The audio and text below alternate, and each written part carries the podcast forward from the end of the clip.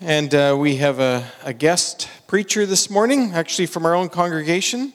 Um, and uh, so we're, we're glad to have Terry. But before he comes, I'd uh, like to spend some time in prayer. I know a, a number of P, a number of you uh, attended funerals this past week, and I was talking to uh, others who will be attending. It is, it seems, uh, a part of our life, but a very important part to to take time to remember. And I often find, uh, I think always find, that it is a time, it's an opportunity also to kind of say what really matters most in life. And I think we live in a culture that tries to postpone death in many and various ways. Uh, I think they wish it was fake news that uh, death is going to happen to, to all of us. And um, and many people don't actually know what they believe about the purpose of life. And it is really important uh, that we, as we have opportunity, just invite people into that conversation to share some of our own story and, and to be praying for people. And uh, especially, we see so much destruction happening around the world. Uh, to be a part of, I was just talking to someone this week uh, who is, you know, said, We've got space to rent, and it's a Ukrainian immigrant family that's come out of the result of the war. And so it's also an opportunity. Sometimes it's like we're praying for a place and, you know, for maybe renters, and, uh, and God's answering the prayer of somebody else looking for rent, or just different ways where God is at work in the world. And we are a part then of a higher purpose, right? In terms of what? And so let's pray together this morning. O Creator God, you are the one whose wisdom and power are unsearchable, impossible to comprehend. And yet, Lord, in Jesus Christ, you have shown us above all that you are a God who is for us, who has gone, Lord, to extreme lengths. And so when we sing, I will follow you, it is because, Lord, we have come to know that you are the God, Lord, who gave everything for us. Lord, when we look around the world, when we look on the news, we see great disasters taking place, needs that are far beyond our abilities to, to meet. And yet, God, you are the one who is present. You are the one who moves people's hearts to give sacrificially, to go sacrificially, to, uh, Lord, to seek to help and to befriend and to accompany those who are going through great tragedy and loss. And yet, Lord, uh, those are also your hands and feet in the world. Lord, we thank you for those moments in our own lives when we are able to reassess, reconsider, Lord, what are the ultimate things in life? Because, Lord, we, we live in a day and age in which we are pursuing so many temporary things as ultimate things, many good things as ultimate things. But, Lord, you are the only ultimate one. And, uh, Lord, we thank you that you are the source of all good, you are the source of all hope. Lord, as uh, our brother Terry comes to share with us from your word today. Lord, we pray that you would give him much freedom by your spirit. Lord, that you would also prepare our hearts, Lord. Your word is a precious gift to us, it is living and active. And Lord, may it accomplish exactly what you desire for us this day. Amen. Please, Terry, come.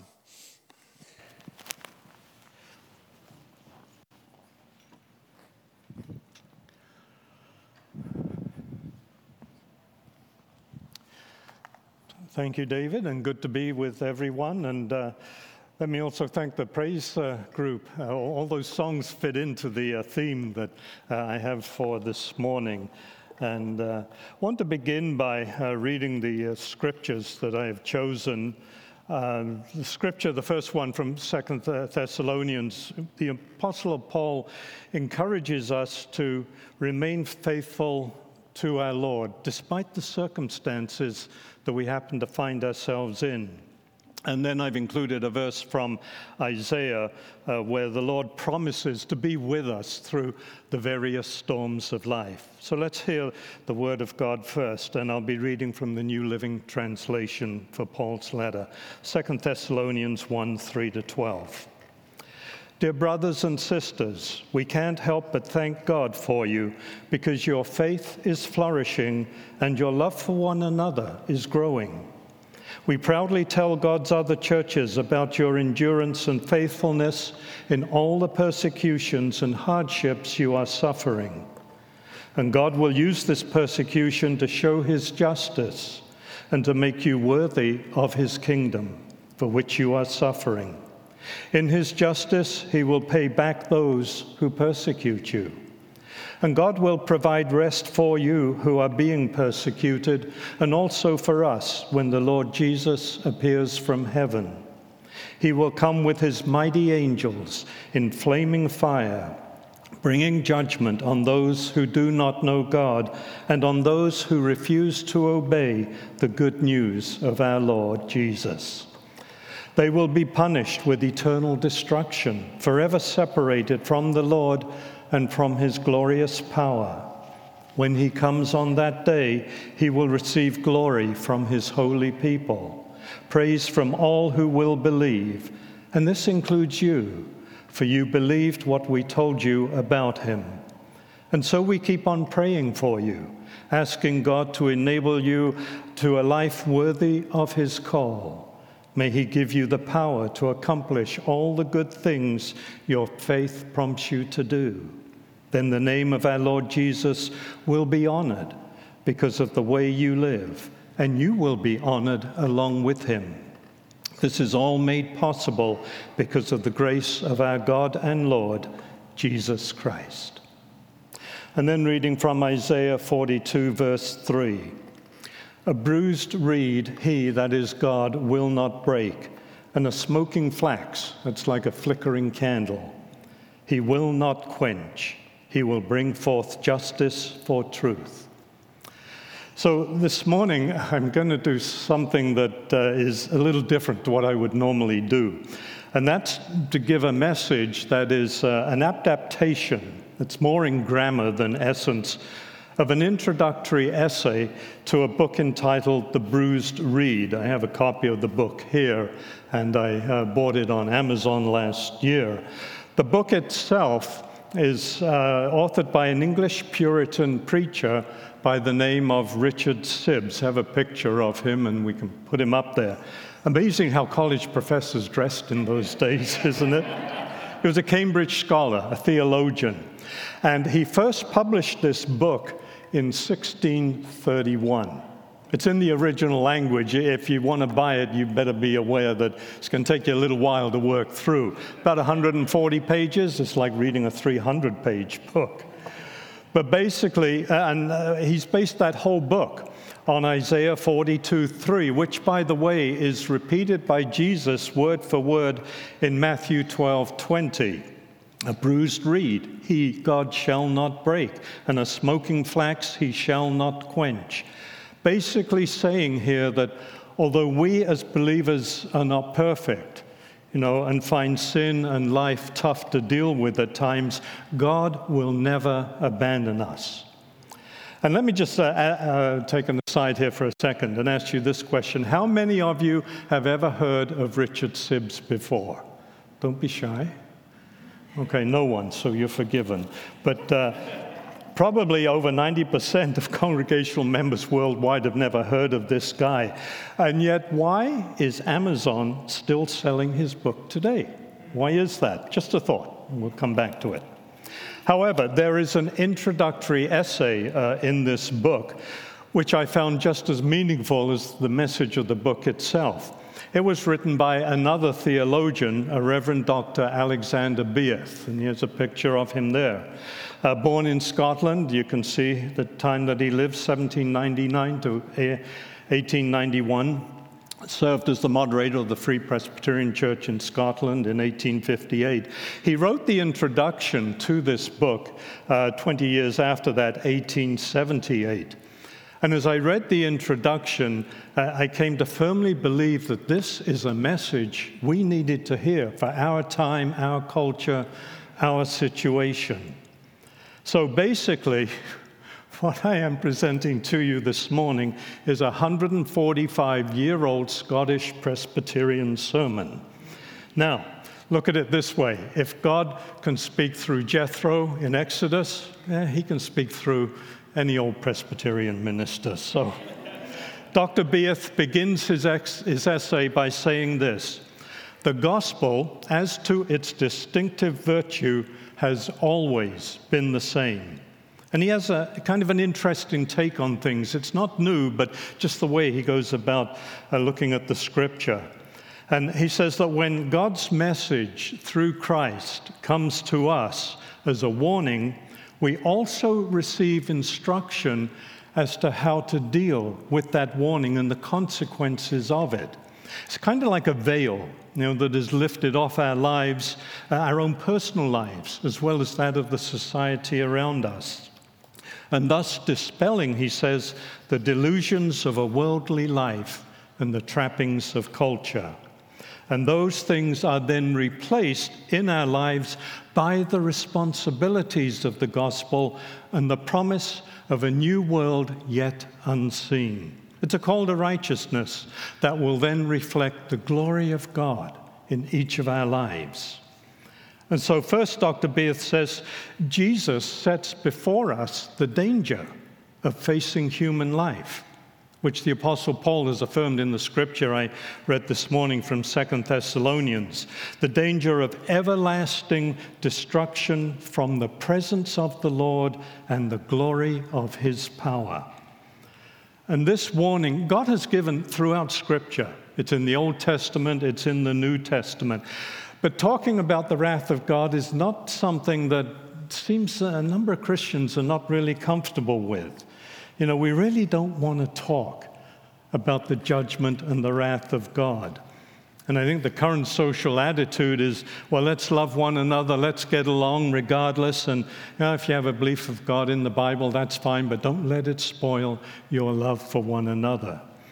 And you see, we simply cannot take the comforting words in Scripture and at the same time ignore the warnings that God gives us. And Jesus said it himself.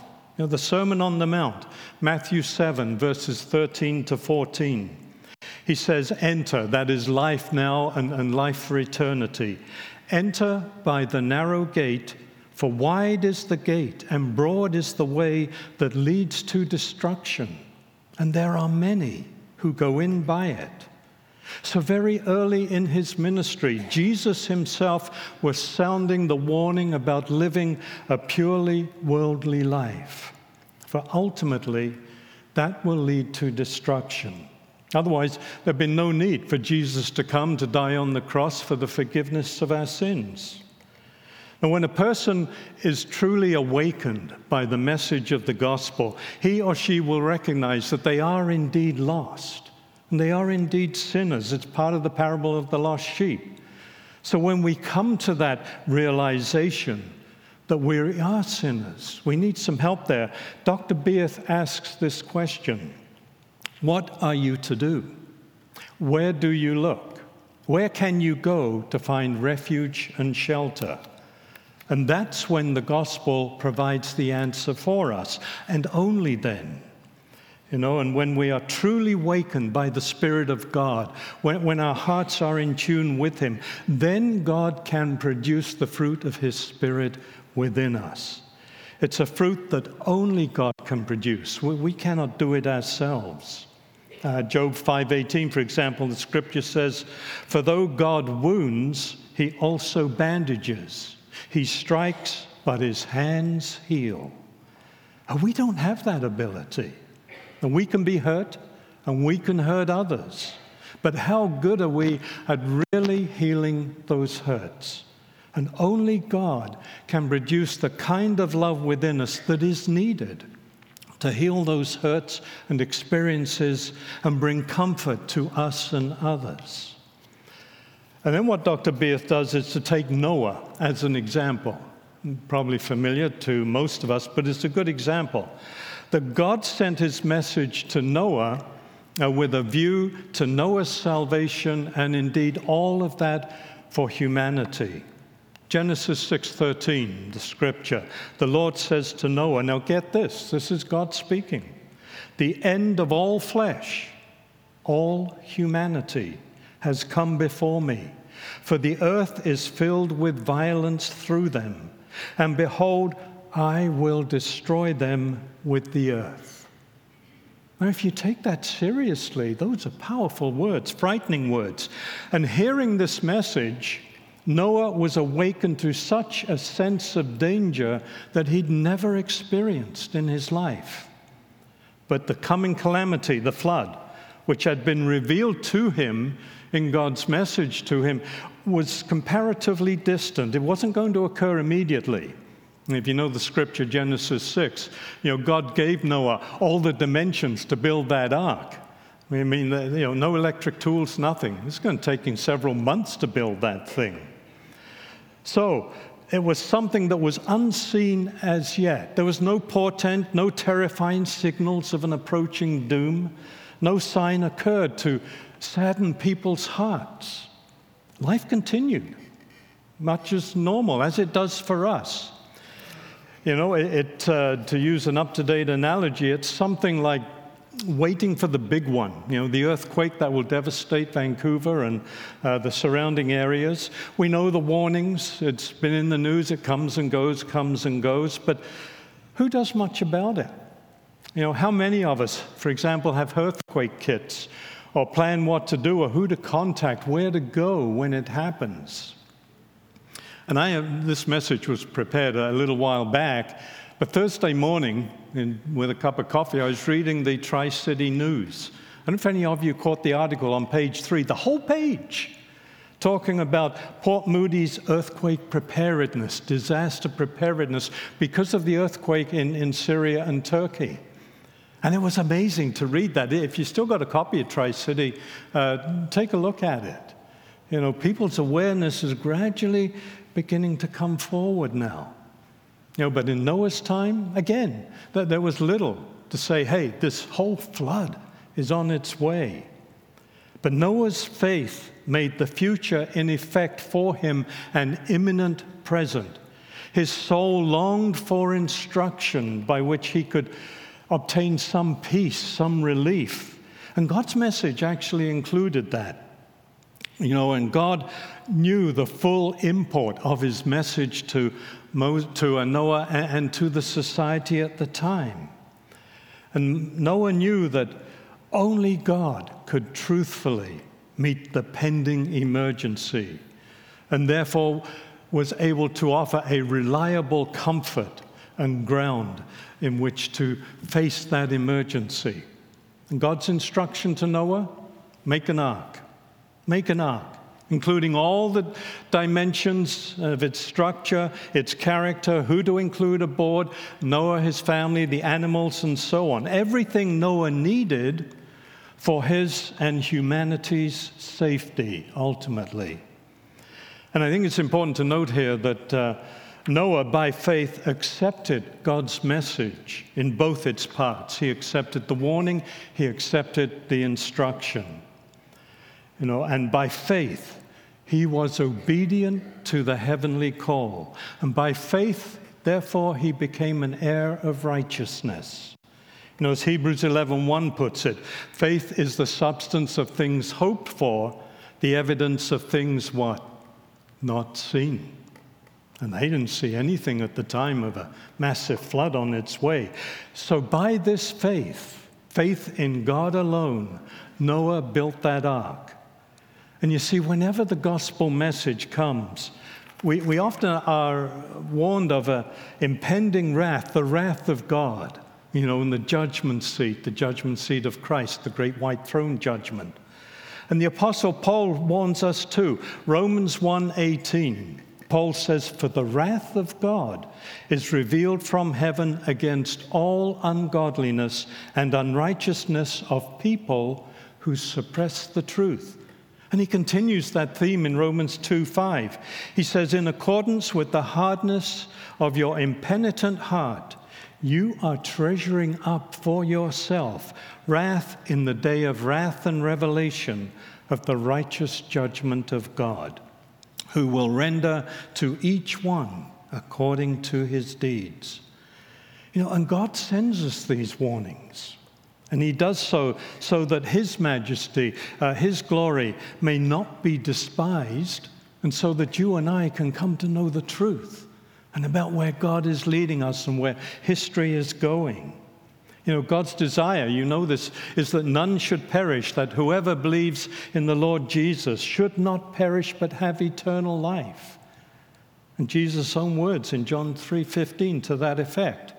And this was true not only for Noah and his family, but for all people, for all time who are willing to come to the Lord, accept the word of God exactly as Noah did. You know, sin has such a devastating effect on every person's life, and that does not change until we accept the gospel message. And listen again to what God said about human society back in Noah's day, that Genesis 6 11 and 12. The earth was corrupt before God and the earth was filled with violence. So God looked at the earth, and indeed it was corrupt, for all humanity had corrupted their way on the earth. You wonder if, you know, by that, if God had second thoughts about creating uh, humanity. But the earth was filled with violence. Look around us today, not just our society, the world. Is it any different? We have violence in our own towns in Vancouver and cities around us. And with violence in towns and cities in the United States, in European cities, in Middle Eastern and Asian countries. You've got corruption in politics everywhere, including Washington, Moscow, Beijing. Even the Ukraine, you see on the news a couple of weeks back, they had to deal with, with politicians who were corrupt while they're fighting this war. And listen to what the prophet Habakkuk has to say in his opening verses of his uh, letter, uh, his prophecy. And he's crying out before the Lord. There's a deep emotion here. Uh, and listen to what Habakkuk says How long, O Lord, must I call for help? But you do not listen. Violence is everywhere. I cry, but you do not come to save. Must I forever see these evil deeds? Why must I watch all this misery? Wherever I look, I see destruction and violence. I'm surrounded by people who love to argue and fight. The law has become paralyzed, and there is no justice in the courts. The wicked far outnumber the righteous, so that justice has become perverted. And again, doesn't that sound so much at times like our own day? So when the Lord told Noah he was going to destroy the earth, humanity, with a great flood, what was Noah's response? You know, he believed, he had faith, he heard the warning, he took the instruction, and he built that ark. Probably out in a, desert community of the Middle East, which maybe had the odd rain shower uh, in the year. So, very little happening. But what is our response to the warnings contained in Scripture? And we have the warnings by Jesus, other writers of the New Testament. Even Jesus speaks about hell. You have Armageddon in the book of Revelation, God's wrath. What shall we do? You know, where can we go for refuge and comfort? And at times things may indeed look bleak to us. You know, we've come through COVID and its variants, and uh, there's rising costs. Look at the cost of food that is happening. You know, and then you have all the international tensions today Ukraine, Iran, and North Korea on their way to building nuclear missiles. And when's it going to stop? Where do we look for help and true peace, true comfort? And God says to Habakkuk in response to his, prepare, be, his prayer, Be utterly astounded, for I am doing something in your day that you would not believe. Well, in our day, God has done something. The Savior has come. And he's given his life for each one of us. And despite our current surroundings, he will return. He will return. That's his promise. And by faith, we need to rely upon that promise as Noah relied on God's word in his day. And Dr. Beith reiterates the gospel message of warning never comes apart from a message of instruction. And the instruction comes from the one who knows our situation, knows everything about it, and what is necessary to see us through. Behold the Lamb of God. Believe on the Lord Jesus Christ. That's the beginning of God's instruction for each and every one of us. And again, look on Noah for a moment and think of this there being no evidence of proof of this coming deluge given to Noah beyond the clear and simple divine testimony that Noah himself received. God had spoken it, that was all. And for Noah, that was enough. I wonder, is the Word of God enough for us today? All nature at that time was silent. And doubt people around Noah kind of scoffed at him, probably saying something, well, where is this God of yours? Where's his promise? Nothing much is happening here. It mattered not to Noah. God had spoken, the thing was true. Noah did not speculate, he didn't question God. No, he didn't try to put his own thoughts or ideas into the situation or the thoughts of others. They didn't form a committee and decide, well, how should we deal with this? No, Noah understood the competency and the adequacy of God's plan. And he knew only God's plan could save him, his family, from the worldwide destruction of the human race. The word of the Lord had come. Noah believed. And that's our instruction. Now, let me insert this thought into uh, Dr. Beith's message. Uh, in the Apostle Peter's second letter, he makes reference to the warning that Noah received and Noah's responding faith. And let's just read that 2 Peter 2, verse 5. And God did not spare the ancient world except for Noah and the seven members of his family. Noah warned the world of God's righteous judgment so God protected Noah when he destroyed the world of ungodly people with a vast flood. And again, we don't like to talk about judgment, but if we ignore it, we're ignoring a good portion of the Word of God. And like those of Noah's day and Peter's day, because he was concerned, we could be, if we're not careful, we could be walking that broad road that Jesus spoke of in Matthew chapter 7. And this is why Noah's example can be so important for us, so that we can see that, see his response, and emulate that in our own Christian lives. And as Dr. Beith stresses, we need to understand God's warnings so that we can sincerely receive his instruction. For Noah, the whole action of his life from the time that he received that warning was produced by a belief in God's word. In effect, Noah was born again. And the paramount object of his life had become that which the word of the Lord demanded. It affected all that he did. His whole life changed. In effect, he became a preacher of righteousness. I mean, you can't build a, a huge ark like that somewhere in your community without people taking notice, you know. And, and what's he doing and why? So, a preacher of righteousness, challenging the society around him with the message of God. Unfortunately, the world either disregarded, derided, or resisted the word that was before them. Noah, Noah was able to, to rest in the trust and faith he had in his Lord.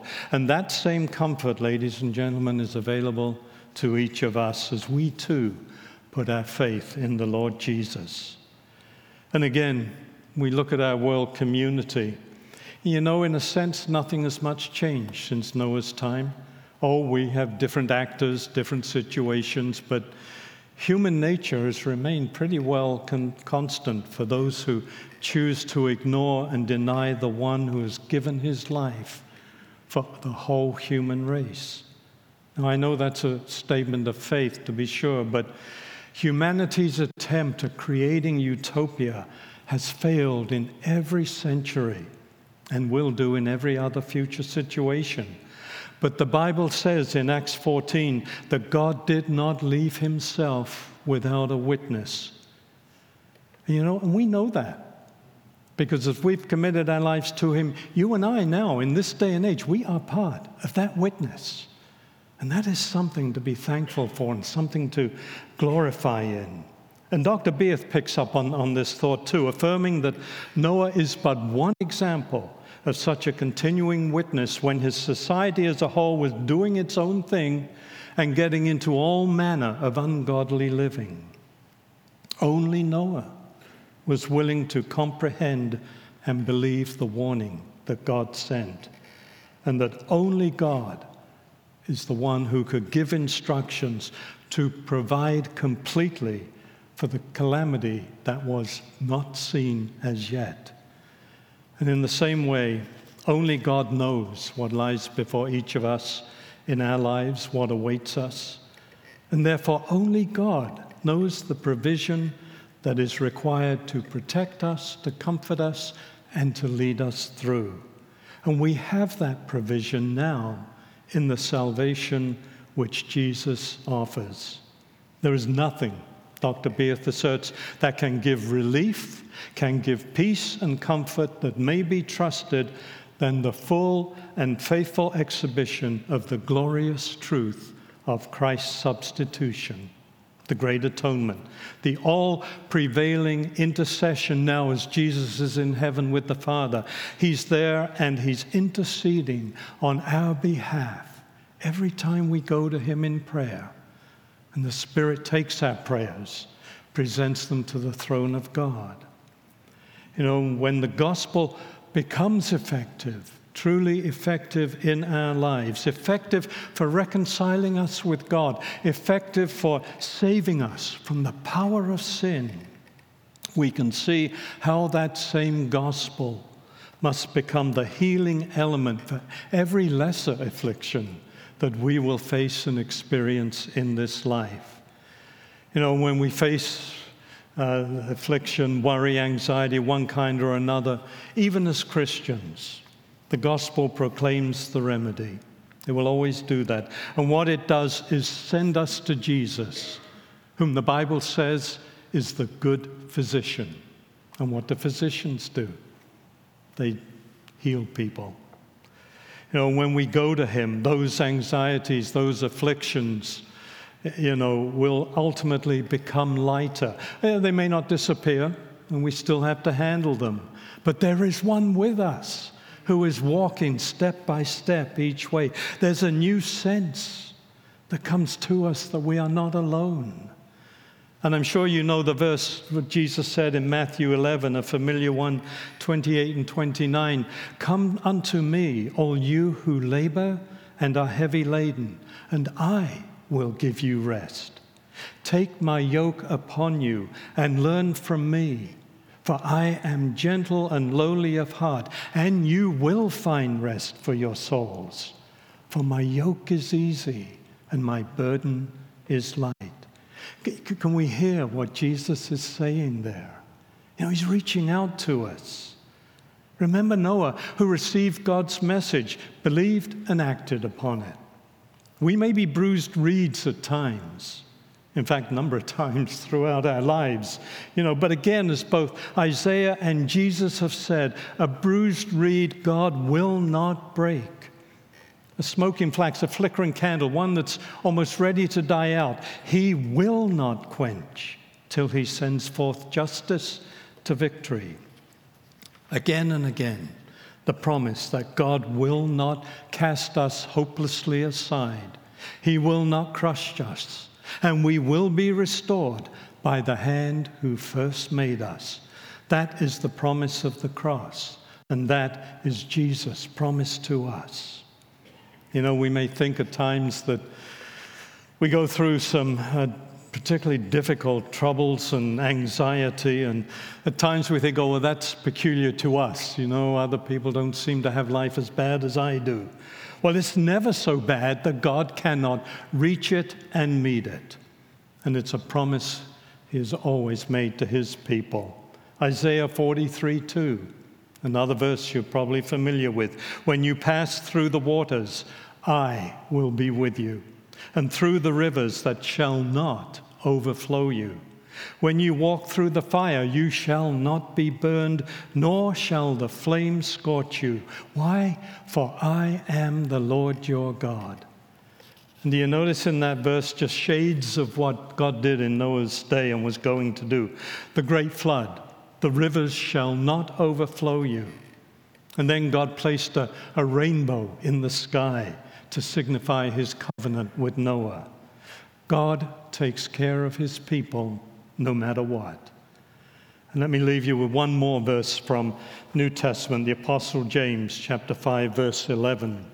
James says, You have heard of the perseverance of Job and seen the end intended by the Lord, that the Lord is very compassionate and merciful. And that message rings true for every age, every situation. Now, as I said at the uh, beginning of this, the book I referred to by Dr. Richard Sibbes was first published 1631. The introduction, it's an introductional essay actually, by Dr. Beith in 1878. So, again, the question why is this book still in print and available 390 years later? Just 20 years short of the King James Version of the Bible of 1611. Well, is it not because the Word of God does not change, and its message of love and compassion remains forever through the ages. And, ladies and gentlemen, that is unretrievably shown to us through the sacrifice of His Son upon the cross. Amen. And I'll ask the uh, worship team to come forward, and as they do, let's just bow our heads in a moment of prayer. Lord God, thank you for who you are. Thank you that despite the mess that we as a human race and even as individuals have created over the years and in our own time, that you are well aware of our situation and you are willing to guide us through the anxieties, the difficulties of life, as you did for Noah, for Job, for so many others. And Lord, May we always turn our hearts, our thoughts toward you, knowing that you are willing to forgive and lead us in ways that bring a true inner peace and joy. And Lord, restore your comfort in our lives so that we might truly honor you. For that we praise you and thank you. In Jesus' name, amen. Amen. Thank you for message this morning. It was a gift. It's a gift when we are given wisdom and insight. And when God brings that home to us with conviction and we say, This is a firm place to stand. And he's, one of the lines we sang is all, also was uh, Jesus led us all the way, led me all the way. And I think about when you said, how come it's still in print 390 years later? Because one day we're going to be together with all God's people across the ages, and we are together going to share stories, and our conclusion is going to be Jesus led us all the way, each of us together, through the challenging times that we were in. He led us, He gave us the wisdom that we needed as we sought Him for our day. So thank you. If you would like uh, prayer, we've got some people from our prayer team available here uh, up at the, at the front immediately following the service. And uh, also encourage you to, to stick around uh, to visit with one another. And if in the midst of your conversations, you know, you feel prompted to pray, just ask, can I pray for you? And, or not. Uh, it's, it's just an invitation and to take advantage of that because it is a gift to be, to be prayed for as well. Let us go from here and uh, to serve the Lord with wisdom that He gives us. Amen.